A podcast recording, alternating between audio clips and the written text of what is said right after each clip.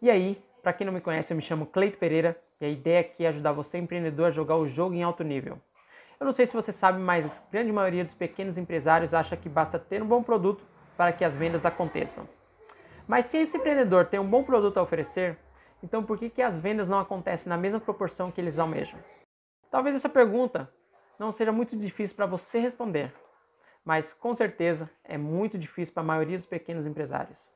Muitos deles não sabem o que é fazer marketing na empresa, ficam dependendo exclusivamente do boca a boca das pessoas. Quando o cliente aparece, eles não sabem o que realmente o cliente quer e pior, na hora de finalizar a venda, mentem. Não se engane, esse comportamento que muitos utilizam pode até funcionar, mas fique certo que na maioria das vezes só funciona uma única vez com o cliente.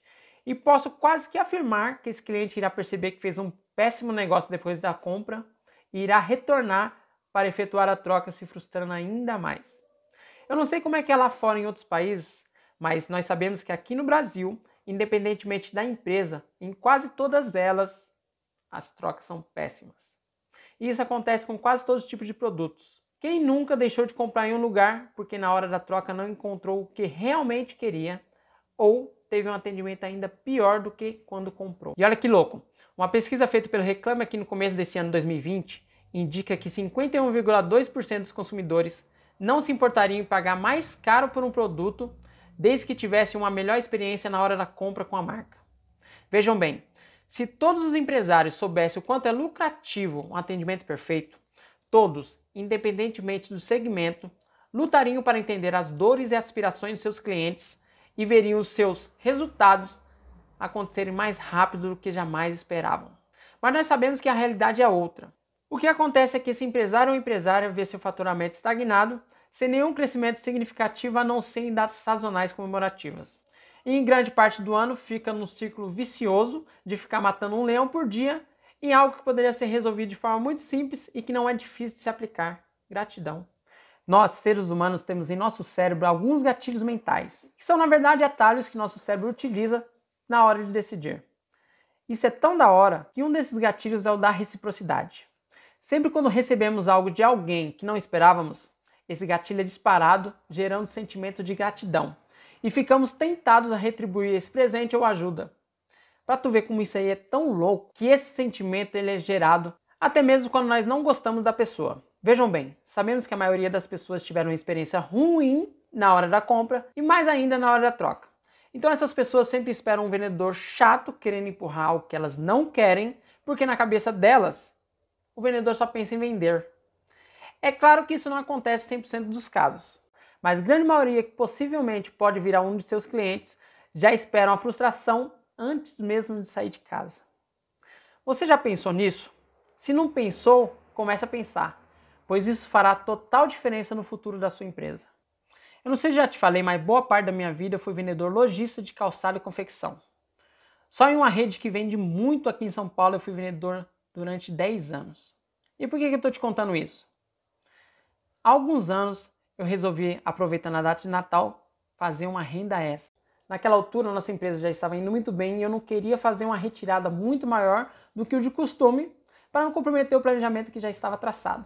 Então eu escolhi uma outra rede de lojas que também vende muito aqui em São Paulo e após eu ter conseguido a vaga, eu passei os dois primeiros dias traçando o quanto de dinheiro eu queria levantar naquele momento.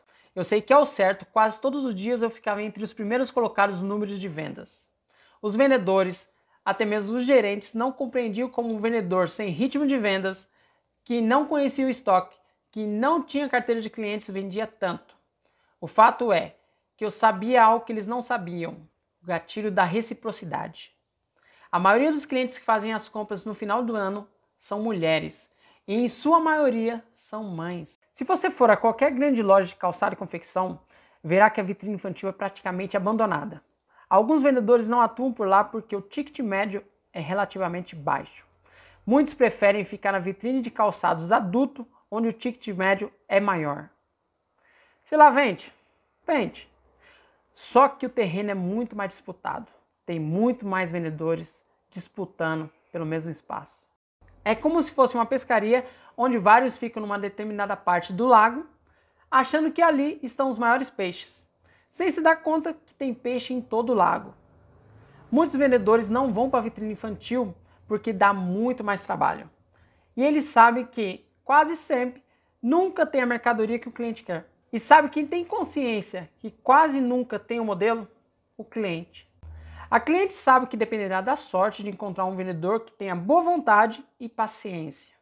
E quando ela encontrar um vendedor que dê atenção à sua necessidade e que entende a sua dor de não encontrar um calçado para o seu filho, sabe o que acontece?